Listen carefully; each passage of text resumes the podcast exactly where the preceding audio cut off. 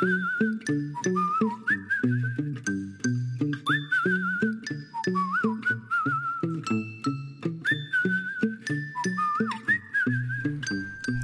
everyone, this is Virginie and this is episode 0 of What Gets You Cooking. I'm launching this podcast today to create a community around the food we eat. I would like to share with you what we do to make it easy and more simple when cooking.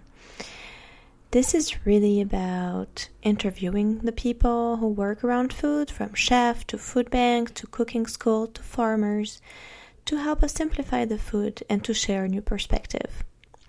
My inspiration comes from my family. I grew up in the south of France, and my mom and my grandmother cooked a lot, so it's a part of my identity and why it's important to me.